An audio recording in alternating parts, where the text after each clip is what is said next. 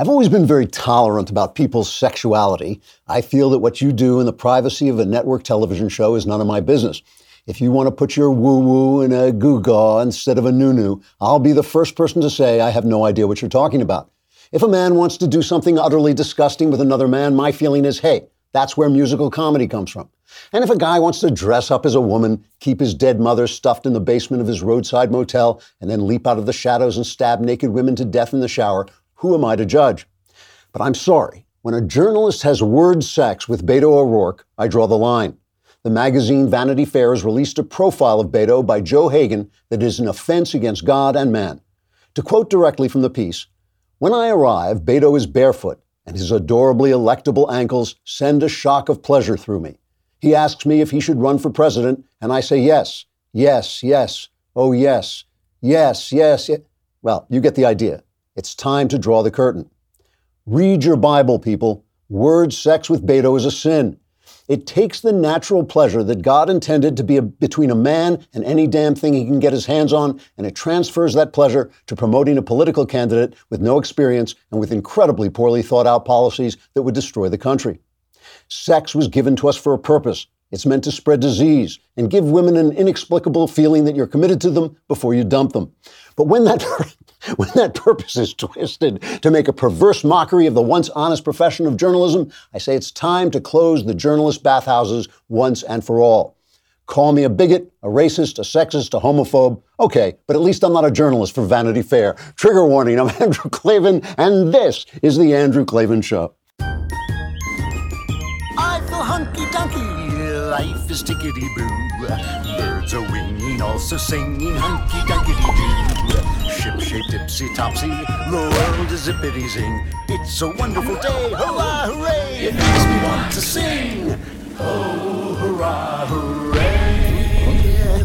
Oh, hooray, hurrah! You know, conservatives are always complaining that conservatism is under attack, but the more I think about it, the more I think it's actually liberalism that's in danger. I became a conservative because I'm a liberal. I want people to be free and to be treated equally, and that's the attitude America is in danger of losing because of the left.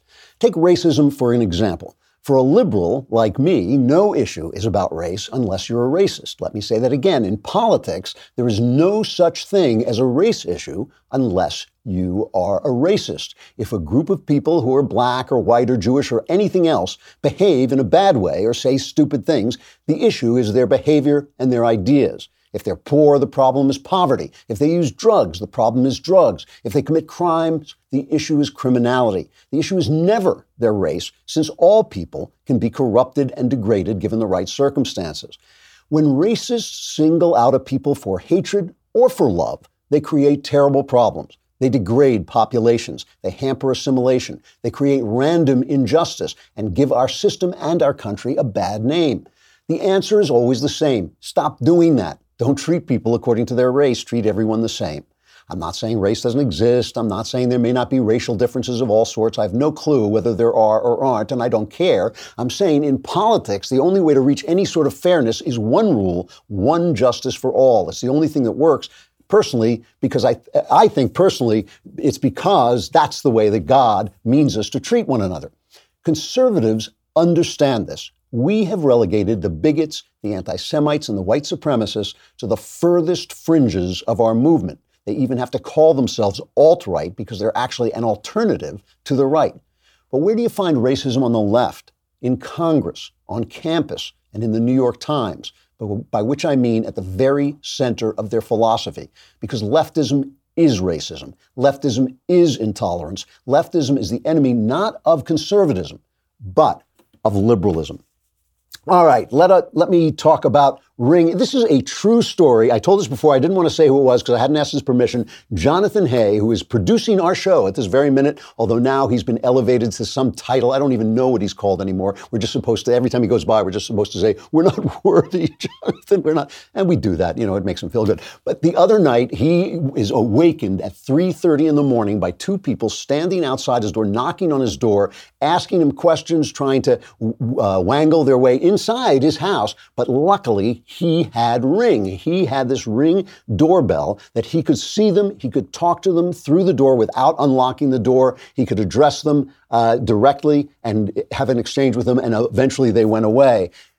Now he went out after that experience, he went out and got all the ring, all the stuff that you can get, the sensors on all his doors, and he is absolutely thrilled. He was just in here a couple of minutes ago saying how great it is to have his home protected. Ring helps you stay connected to your home anywhere in the world. So there's if there's a package delivery, surprise visitor, you'll get an alert. You can see, hear, and talk to him on your phone. And as a listener, you have a special offer on a Ring starter kit available right now with a video doorbell and motion activated floodlight cam. The starter kit has everything you need to start building a ring of security around your home. Just go to ring.com slash Klavan. That's ring.com slash Klavan. Anyone comes to your door, you just look at them and you say, how do you spell Klavan? And I'll say K L A V A N, and then even then, don't let them in. Uh, also, the Klavanless weekend is about to be upon you. Hold it off by ordering Another Kingdom, the novel. You know, it's been delayed just a few more days, and the reason is they did such an amazing job with this book that they were having trouble getting the cover uh, the way they wanted it because they put so much effort into it. Uh, I'll bring it in next week. Uh, if I can get my hands on a copy, I'll bring it in and show it to you. It really looks beautiful. Go to Another Kingdom. Uh, if you pre order it, you can go to anotherkingdombook.com and get all kinds of goodies but not even without that, you get the book, which is worthwhile.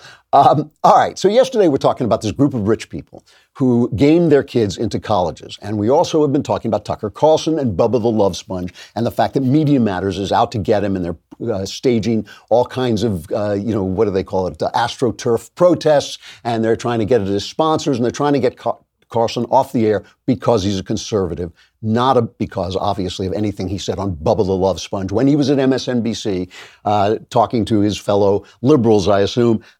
but so, so they have this thing and they bust these these famous people, Felicity Huffman and Lori Loughlin, uh, two actresses, and all these rich people for lying, cheating, scamming their kids into Ivy League and other top schools.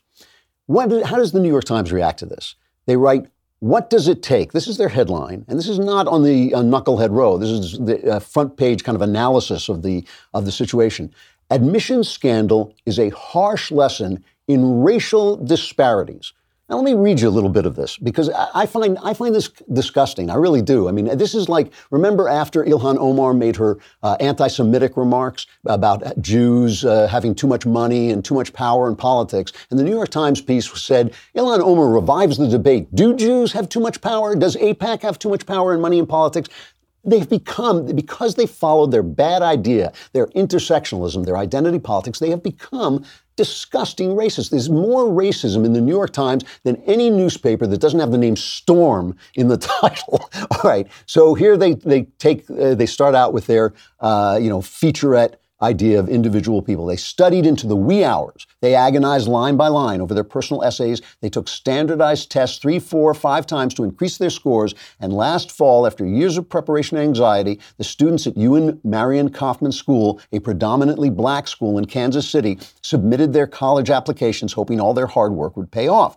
And the students at Kauffman saw their charter school as something of an equalizer. Uh, they have a good campus, all this stuff. But this week, the students there and at high schools across the country were reminded the nation's largest, by the nation's largest admission scandal that there is nothing equal about the process. They had their sights set on some of the same schools that wealthy parents use bribes to get their children into. It's a harsh lesson in the limits of meritocracy. Meritocracy, which is giving things to the people who merit them the limits of meritocracy. The case underscored the racial and economic disparities that plague access to higher education. In an effort to diversify their student bodies, universities are recruiting students of different racial and economic backgrounds, but those opportunities can come with a backlash for students of color who have found their qualifications questioned when they arrive at elite campuses. The case was dispiriting. Every word of this is a lie. It's a lie because of what they leave out. You all know you can do this. I mean, you, we all know that we can lie by leaving stuff out, just by the way, the same way we can lie by telling uh, untruths. What if they had gone to another school with white poor people? Never mind that. What if they'd gone to a school with wealthier people, like the school I sent my kid to, where we did the right thing, where my kid worked and worked uh, so hard to get into Yale, and I helped him out, you know, with with anything I could, the same way they're talking about, with any kind of uh, tutoring. But we did it honestly. We all get cheated by crime. Everybody got cheated by crime. Why? Because it takes away from the merit system. It it completely ruins the merit system as affirmative action does, as keeping Asians out does, as, as you know, t- thinking about people in terms of race does. They're, they're just, this, they have to go this way in order to defend their racist program, which is affirmative action. You know, affirmative action was one of the very first things that started my journey from liberalism to conservatism. I remember the Bakke case where uh, conservative, where uh, affirmative action became legal, basically, uh, the Supreme Court said, and I remember uh, saying to my wife at the time, liberalism, by which I meant my side, is out of ideas. They are out of ideas. If they cannot assimilate people uh, without giving them special privileges according to race, they are out of good ideas. Little did I know how right I was because what they're saying, they could have done this about anybody. People who, you know, um, David Mamet, great playwright, has kind of become a conservative. He wrote a piece in one of the trades defending his friends, Felicity Huffman and William Macy, who were caught up in this thing, saying they're wonderful people, they're great parents. Like any parent, they would go to any lengths, and they did go to any lengths. And he said they should be given what he called the Texas, Texas verdict, which is you're guilty, but don't do it again. You know, because it's just, he said it's just the same as giving a building and getting your kid in that way. And the problem is, that's not true. I, I, respect him for standing up for his friends. We should all stand up for our pals.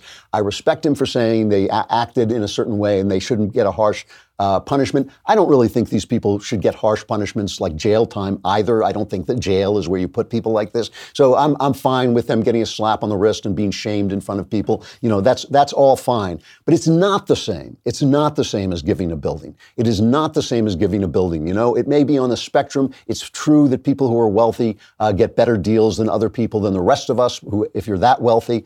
But you know what? that that's just part of life. That is part of life. It's not corrupt. It's very open, very honest. I mean, this what this is is this is a cheat. It is a cheat against everybody.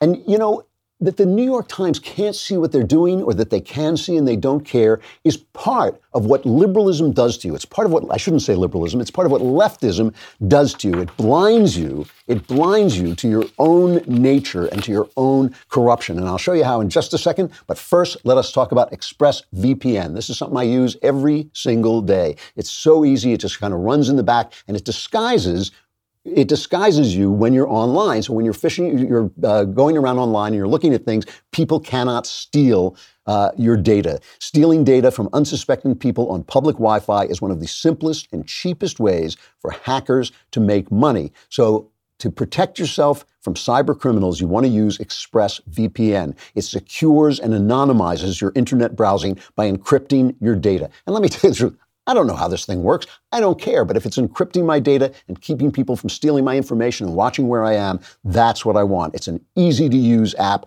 that runs seamlessly in the background of your computer, phone, and tablet. Turning on ExpressVPN protection uh, takes exactly one clip click, and it's less than $7 a month. Uh, you can get the same ExpressVPN protection that I have. Protect your online activity today and find out how you can get three months free at expressvpn.com slash Klavan. That's E-X-P-R-E-S-S-V-P-N dot com slash Klavan for three months free with a one-year package. Visit expressvpn.com slash Klavan to learn more. And why you saying? Why? You spelled express, but how do you spell Klavan? It's K L A V A N, no E's in Klavan. I just make it look easy. You know, Chuck Todd, who I attack often because he's both on MSNBC ranting uh, against uh, conservatives and on NBC pretending he's a straightforward, unbiased reporter. And that I don't think is fair, and that's why I go after him. But his people got a great catch the other day. We were talking about Lori Loughlin, who got her YouTube star daughter uh, into college by pretending she was an athlete when she wasn't, taking pictures of her with, I think, a crew machine when she wasn't on crew. Uh, and this is, by the way, a girl who basically said, I don't really care much about school. I just want to do my uh, YouTube stuff. The guys at Chuck Todd's uh, operation found an episode of Full House that deals with this very issue, and he kind of spliced it together into a short, uh, into a short video. Let's look at this. What's going on? Uh, I'm just checking out this uh, application for Boughton Hall. I'm not gonna lie on this application. You got to give the boys a little edge. And you're right. Uh huh. I'm their father. Darn right. If I don't lie for them, who will? You must have done a great job on that application. They're interested in Nikki and Alex. I may have, um, what's the word I'm looking for? I may have embellished. This is very important. You know, the fast track. Zoom. Zoom, zoom, zoom, zoom. Yeah, right. Okay, zoom. Zoom, zoom, zoom, zoom. Look, Mrs. Jacobs, we have to be honest. Well, I have to be honest. We may have, well, he may have embellished, lied a bit on our application. So, as The Simpsons would say, Lori Loughlin learns a lesson about being honest on applications, only she didn't learn it because leftism gives you this veneer of being a decent person when you're not doing decent things. Here's Elizabeth Warren on Morning Joe, and uh, this is a 10 second clip, but watch this and you will see two people who are clueless about who they are. So, as a parent, how much sympathy would you have uh, for these parents who are embroiled in this alleged cheating scandal? Zero. So here's the woman who pretended to be Native American so she could take advantage of the anti meritocratic uh, um, affirmative action program that was, was, was in place throughout the country, saying she has zero sympathy for these people who lied to get their kids into college. And there is Mika pretending to be a journalist, thinking that she's the, the uh, basically the voice of conscience of America, who doesn't have any follow up question. No follow up question to that. She just goes right over it. What about you, Elizabeth? What about you, Senator? Nothing. Nothing. Absolutely clueless because leftism cloaks them in a feeling of virtue that has disguised the fact that they have become the party of racism, the party of liberalism, the party of censorship, the party of hate. They're the party of hate. Like I said, the hateful people on the right get banished. They get thrown out. We throw them out. I mean, where is Milo Yiannopoulos today? You know, everybody tolerated him. I thought he was kind of funny, but I kept saying, I hope he, he figures out that he's talking, saying the wrong thing. He's gone. You know, he becomes the alt right because he can't get into the right. But in the left, if you are a racist, if you're a bigot, if you are a silencer of people, you know, I mean, th- this really gets me. It's like they, are going after Tucker Carlson to silence Tucker Carlson, and this Media Matters is after him uh, with this guy Angelo Corazon. Is that what his name, or is it? Uh, yeah, some, something like that. And Tucker Carlson comes out and exposes Corazon for his own uh, website that he had kind of uh, bigoted remarks on. It turns out that for years, Carusone maintained a racist blog. One post entitled, quote, Tranny Paradise addressed a crime story from Thailand. A Bangladeshi man had been robbed and assaulted by a group of male prostitutes dressed as women. Carusone objected to the idea that this was even a story and ridiculed South Asians as inherently ugly and poor. Quote, is the writer a tranny lover too? Or perhaps he's just trying to justify how these trannies tricked this Bangladeshi in the first place. Look, man, we don't need to know whether or not they were attractive. The effing guy was Bangladeshi. What the hell was he doing with $7,300 worth of stuff? The guy's Bangladeshi. End quote. In another post, Carusone described how a male coach at a Japanese high school had sexually abused female players. People in Japan were horrified by this, understandably. Carusone was not. His advice, quote, lighten up, Japs. Later that month, Carusone, by now in a frenzy of racism, heaped praise on a former Ku Klux Klan leader. In still another post from the same period, Carusone described a Jewish man as being handsome, quote, despite his Jewry.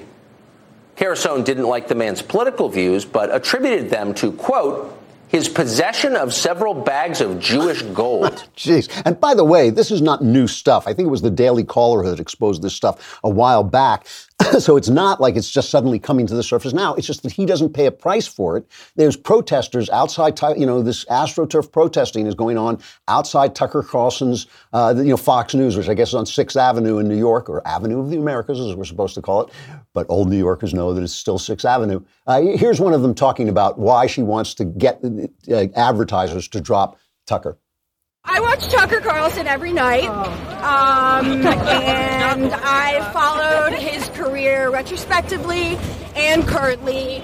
And every night he goes on air and reveals what kind of a person he is. Someone whose core mission in the media is to elevate fringe white identity grievances and use his massive microphone to mainstream uh, full blown white supremacy um, and move the Overton window, which represents the spectrum of acceptable dialogue in the media, towards fascism. This is a fundamentally anti democratic project, and it is opposed to the meager civil rights that are afforded marginalized populations in this country. And he it puts marginalized communities under the threat of direct material harm. This is nonsense. I, also, obviously, she has such a, a, line here. She's obviously an activist. She's obviously a studied person who knows this is not some woman off the street who's just outraged. This is AstroTurf. This is somebody who's hired to do this stuff or does it uh, for a living or for uh, that. This is the purpose of her life.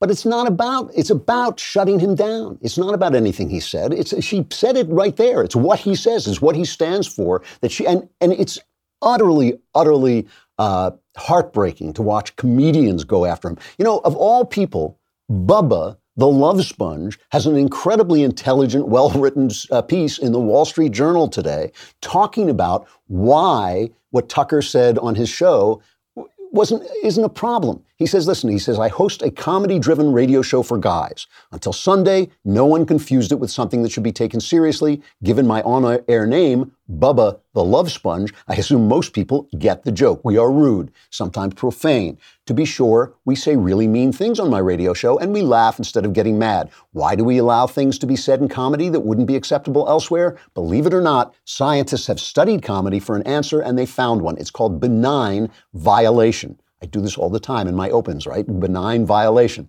We laugh when social norms are exceeded, the violation, but it's not permanently harmful it's benign. No one called into my show authentically outraged about what Mr. Carlson said, not once, because everyone knew we were goofing in the spirit of the show. To understand the mood of today, the only name you need to know is Lenny Bruce, a brilliant and shocking comment, comic. Bruce was arrested over and over for obscenity, jailed for saying the wrong words. In New York, he was convicted and he died before his appeal could be heard. I'm a conservative because I'm a liberal, okay? It's, it's liberalism that's under attack. In the old days, Lenny Bruce, remember, was the, you know, doyen of the left. He was attacking Jesus. He was attacking religion. He was attacking the kind of status quo.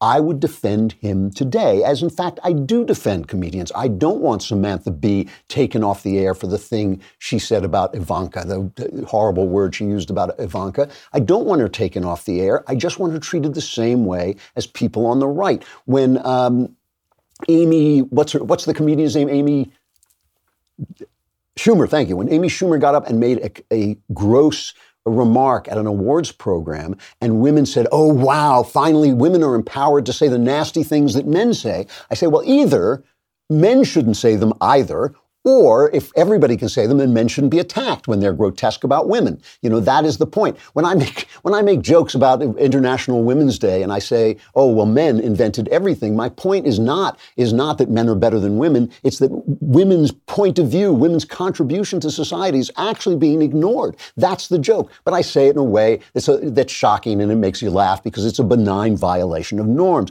Meanwhile, on the on the left, it's like silence. Everything is silence. Twitter has announced their new rules, and their new rules are designed to protect the left from the right. Their rules are designed. They're not going to tell us anymore that people like ideas on the right. They're not going to tell us that anymore because they know that people who are uh, who put forward good ideas, Ben Shapiro, people who are against abortion, they get a lot of likes, they get a lot of support on Twitter, and that a lot of people, when they spout the kind of stupid Alexandria occasional cortex socialism that that really takes a lack of insight, education, and knowledge to come up with, they get ratioed. Basically, they get told how silly it is, and that's the thing that gets me. It's it's liberalism that's under attack. You know, I want you. I, I want you to, to live a good life. If you want to live a good life, I recommend, here's some stuff I recommend. I recommend Jesus. I recommend marriage. I recommend hard work. If you're sitting around, you know, I, you know, this is the thing that really gets me.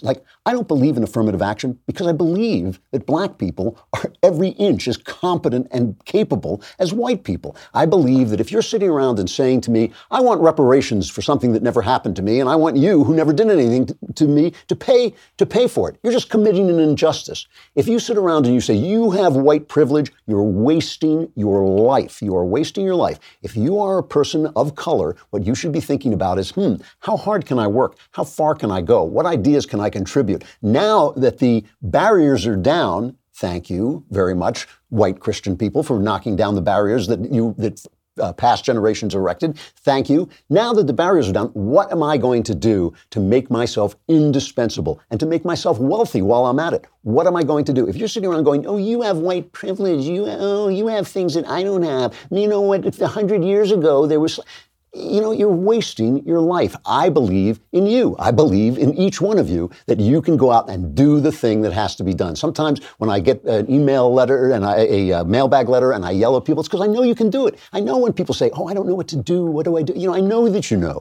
I know that you know. You know, and it's like this is the thing. They don't believe in you. They think, "Oh, you need some help. You need the government to take care of you." Oh my goodness, you're such a sad, weak, poor little black person. Well, come on. If anybody spoke spoke to me that way, I wouldn't listen to him again. You know, I, I've never understood this, especially, I got to say it, especially black men. When, when the gov- government says to you, oh, you can't do it without me. Oh, you need, when politicians come into your neighborhood and say, oh, you can't, you can't even open a bank account. I can't understand any man who doesn't just turn on his heels, walk in the other direction, say, what? I'll show you what I can do.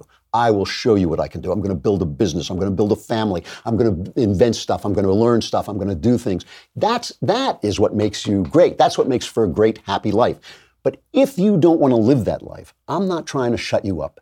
If you don't love God and you want to talk about that, please go ahead. If you don't want to live a family life, I'm not going to get in your way. Just don't ask me to pay for it. That's what liberalism is. It's you doing you and me doing me and you paying for you and me paying for me. That's what freedom looks like. And so, you know, it's, it's only the left that wants to shut people down. It's only the left that wants, and the crazy right, the alt right, that wants to maintain the illusion that race matters, that race should matter in matters of politics. It should not. It should never matter. We should never treat each other according to our race, not ever. And I mean, that, you know, that doesn't have to do with making jokes about race. Uh, go ahead, please. But it does have to do with saying, you know, you get to behave one way because of your race, and you get to behave another, or you have to behave another.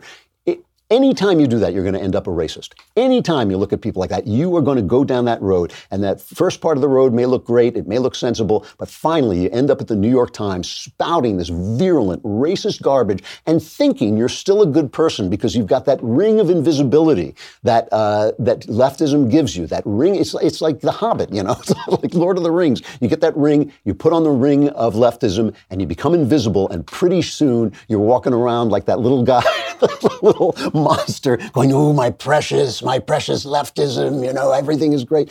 Leftism is the enemy of liberalism. It is the enemy of liberalism. I have to stop for just a sec and talk about uh, Beto, this thing about Beto, because it is unbelievable. You know, uh, Beto is kind of uh, Obama in whiteface, which may not work out that well for him. He's not a guy who knows anything. He's not a guy who's contributed anything. He's not a guy whose ideas work, but he's kind of charming. I, you know, even I find him kind of charming and young and buoyant and optimistic, and he's appealing. And the, the left looks at him and thinks, ooh, electable and they fall in love with him. He said, he said he wouldn't run. He promised like three or four times he wouldn't run for his family. Here's cut number four. Our, our, children are, are 11, um, they're, they're 10, and they're seven years old. Um, we, we've, we've told them we're going to take these almost two years out of our life to run this race, and then we're, we're, we're devoted and committed to being a family again. So that's what we're focused on. But thank you for asking the question. Um, that I'm not looking at 2020, and, and in fact, I'm, I'm completely ruling that out. Um, not going to do that. Uh, no matter what, win or lose, you're not going to run. Win or lose, I, am not. I'm not running in in 2020. Um, I, I got to tell you, it, it's it, it's incredibly flattering that anyone would ask me the question, or that, that that's even um, up for discussion. But but since people have asked, the answer is no. Congressman, can you say definitively that no matter what happens tomorrow, you will not be a candidate for president in 2020? I will not be a candidate for president in 2020. Thanks. That's I think as definitive as those sentences get. so, he's got such an honest face. Who would have thought he was lying? He was lying. Cut number five. Amy and I are happy to share with you that I'm running to serve you as the next President of the United States of America. This is a defining moment of truth for this country and for every single one of us. The challenges that we face right now, the interconnected crises in our economy, our democracy, and our climate have never been greater, and they will either consume us or they will afford us the greatest opportunity to unleash the genius of the United States of America. He should have said, screw the kids. so Vanity Fair runs this, another one of these Obama thrill up the leg pieces. Oh, he's barefoot and he has books and he's so wonderful and all this stuff. But they include Henry, one of his kids, Henry, age eight, says from the back of the Toyota Tundra, Dad, if you run for president, I'm going to cry all day. And O'Rourke says, just the one day? And the kid says, every day. so they promised, they promised the kids that this is it. We're going to take time off to win this, the Senate race in Texas, but then that's it. And screw the kids. So, so I just, that's who you're dealing with. But he looks great. It's almost time for our next episode of The Conversation on Wednesday, March 20th at 7 p.m. Eastern, 4 p.m. Pacific. We're going to be changing things up with a live book signing of Ben's new book, The Right Side of History. For this episode only, you get to ask Ben questions if you have purchased a copy of his book. So what are you waiting for? More details to come as we get closer, so stay tuned. Once again, participate in Ben's live book signing on Wednesday, March 20th at 7 p.m. Eastern, 4 p.m. Pacific on this special episode of The Conversation. All right, we're going to stay on so you can hear our guest, Maria Espinoza, but that's no reason not to go to dailywire.com and subscribe. In fact, it's all the more reason to go to dailywire.com and subscribe because we treat you so bloody well. It is only 10 bucks a month, it's 100 bucks for the entire year and you get for the year you get the leftist tears tumbler. It is made this is made of actual black diamonds. Now not, not everybody knows about black diamonds.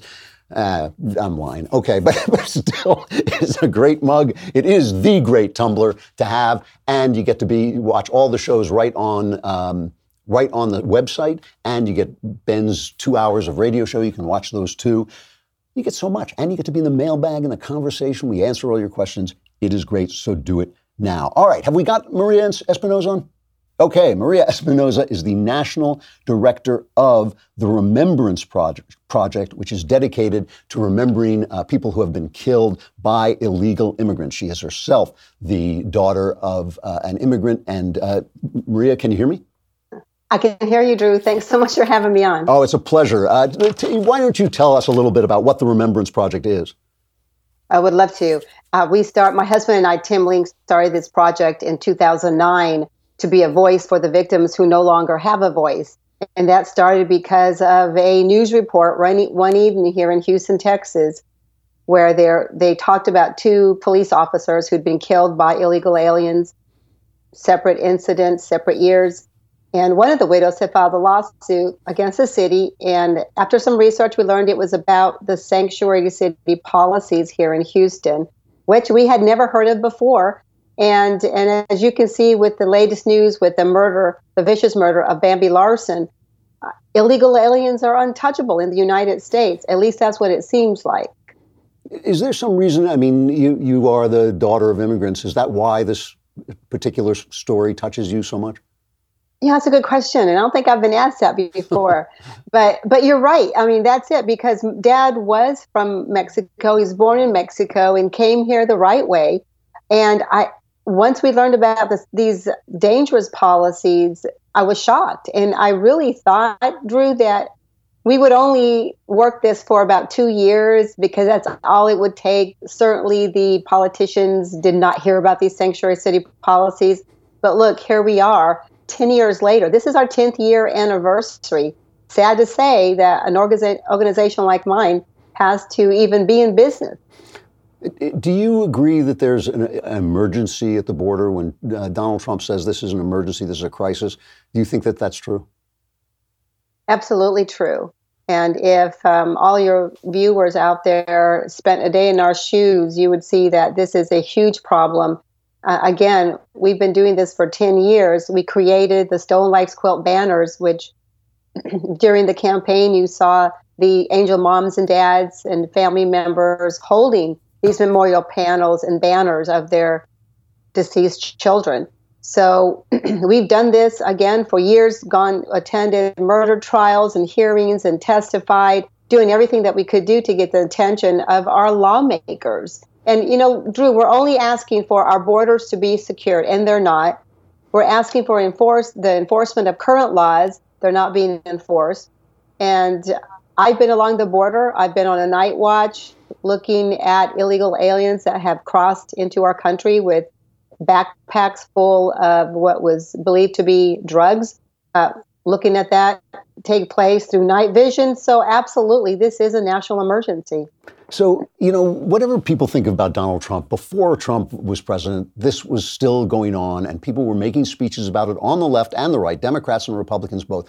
Why do you think it is that they can't move? If both Democrats, before Trump, if both Democrats and Republicans ostensibly uh, agree that there's a problem at the border, why have they not been able to do anything about it? Because they don't want to. you know, the Democrat, that's simple as that. They, they play these games, it is political theater and they play these games and they send out their flowery newsletters of what what work they wonderful work that they've done while they're up in Washington D.C. and they do nothing. We just returned to our home state of Texas um, after being in the swamp for two years. Drew, um, so happy to be back, but um, um, unfortunately, it, being there for two years confirmed that you know what we believed, which is they absolutely will do nothing. We have the Republicans and, and both parties are guilty.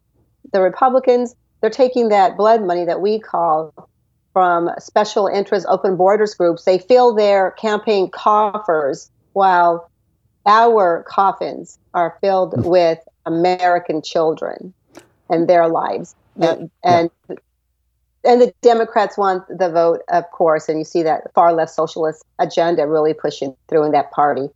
So you, you talk about being in the swamp, and you don't have to name names, although if you want to name names, feel free. Uh, you, are walking around, you're going into these, um, you're going into these offices, you're talking to people, and you call it a swamp. Can you tell me what that experience is like? I mean, what, what, what, do you, what, why are you so grateful to be back in Texas?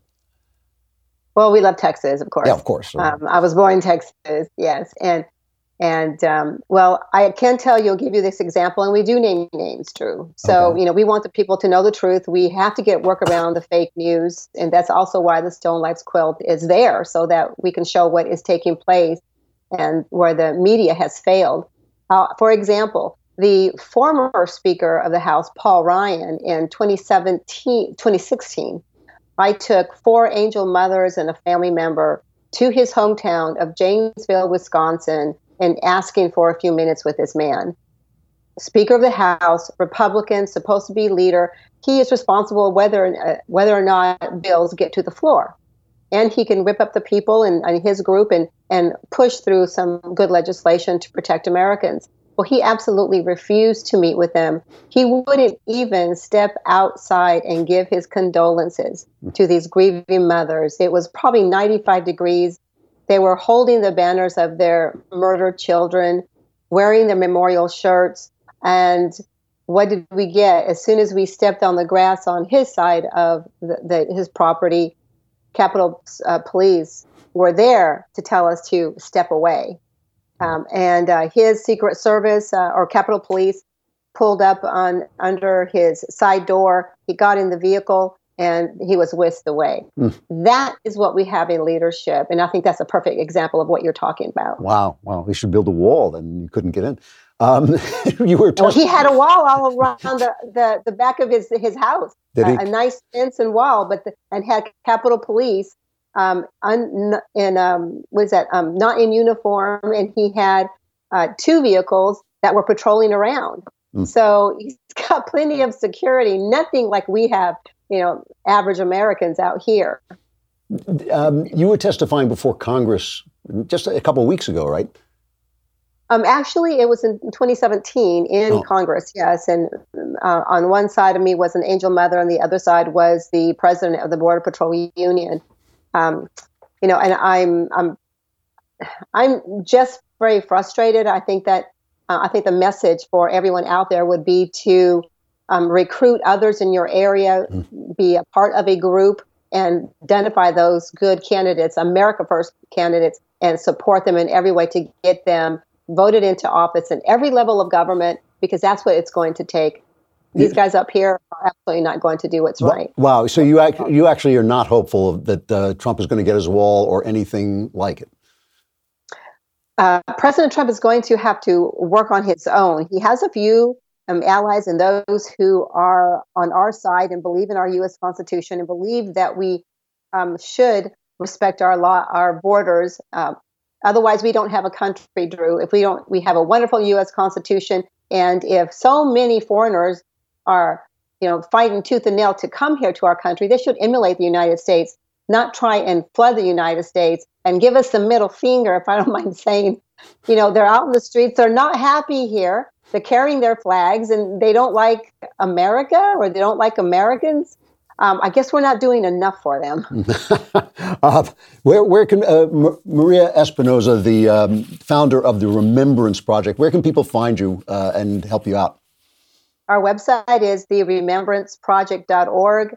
On Twitter, we are at Stolen Lives QLT, which stands for Quilt. And Facebook is the same, uh, Stolen Lives Quilt and the Remembrance Project this is our 10th year again. So uh, we're going to have a national conference in Houston in October. Uh, and we just invite all your listeners to go like our page and sign up for our emails. Maria Espinoza, the Remembrance Project, thank you very much for coming on. We'll talk again. God bless you, Drew. Thank you. Thanks. All right, a final reflection. Uh, you know, Jay Leno was uh, interviewed about comedy today. Here's a, a kind of clip that the Newsbusters guys put together everything now is if people don't like your politics, they everyone has to know your politics. When people see you as one-sided, it just makes it tough. And plus, you know, I did it when uh, you know Clinton was horny and Bush was dumb, and it was just a little easier. You're a mess. You know, you know. Now it's all very serious. It's it, everything is just so so. Na- I just like see a bit of civility yeah. come back to it. You know, the theory when we did the show was you just watch the news, we'll make fun of the news and get your mind off the news. Mm-hmm. Well, now people just want to be on the news all the time. Right. So you just have one subject. So it's the same topic every night, which makes it makes it very hard. I mean, all the comics, Jimmy and, and Colbert and everybody else, it, it, it's tough when, yeah. when, when that's mm-hmm. when that's the only topic everything. out there. Yeah. Exactly. So he's actually saying that the, the comics are giving a certain number of the people what they want. That the the uh, lure is coming from the people. It always does. I mean, obviously, if these guys were, if their ratings were dropping off the shelf, uh, they would be taken off the air. But they're not dropping off the shelf because all leftists know they can go on TV and watch and have their ideas reinforced. And if they don't, they'll go into your past, dig up some stuff, and come after your sponsors and, and protest you. And we don't do that so much. And so they, they know that they're free to do this. But Johnny Carson, Drudge put up this uh, Johnny Carson clip. Obviously, he was the best of all of these guys, the guy they all admire, the guy they all want to be speaking at a time, of course, when there were only three uh, network TV stations, and so everybody was watching The Tonight Show. Now, not that many people are watching any given station at any time. There's a lot more niche TV. But he's talking about something that happens to you uh, when you start to feel that you have to make comments. You get sensitive about the fact that people say, he'll never take a serious controversy. Well, I have an answer to that. I said, now, tell me the last time that Jack Benny Red Skelton, uh, any comedian, used his show to do serious issues. That's not what I'm there for. Can't they see that? But you're not. Why do they think that just because you have a Tonight Show that you must deal in serious issues? That's a danger.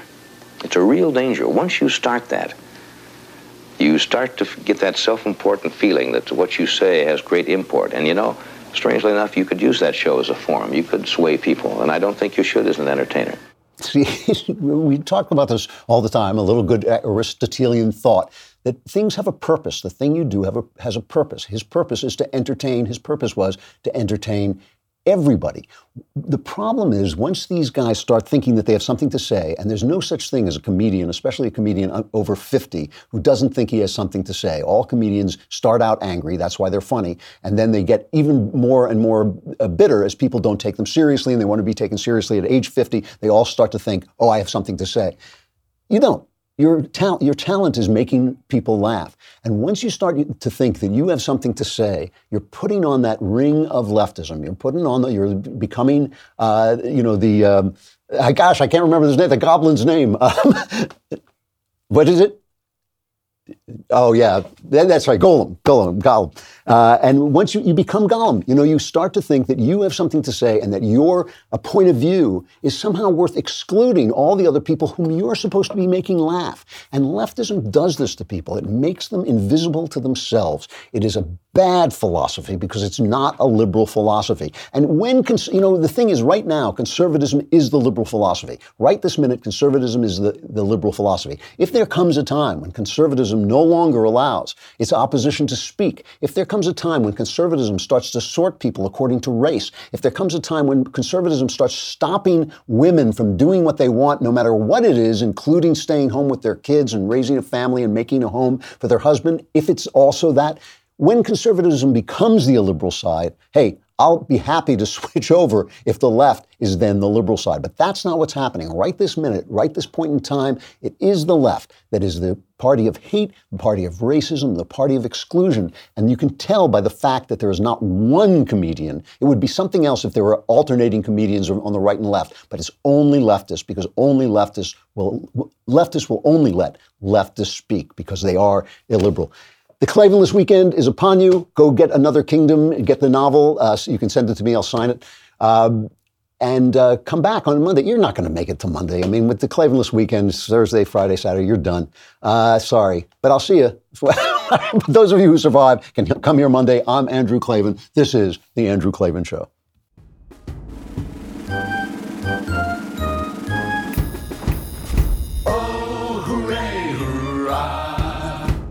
The Andrew Klavan Show is produced by Robert Sterling. Executive producer, Jeremy Boring. Senior producer, Jonathan Hay. Our supervising producer is Mathis Glover, and our technical producer is Austin Stevens. Edited by Adam Sayevitz. Audio is mixed by Mike Coromina. Hair and makeup is by Jesua Alvera. And our animations are by Cynthia Angulo. Production assistant, Nick Sheehan. The Andrew Klavan Show is a Daily Wire production. Copyright Daily Wire 2019.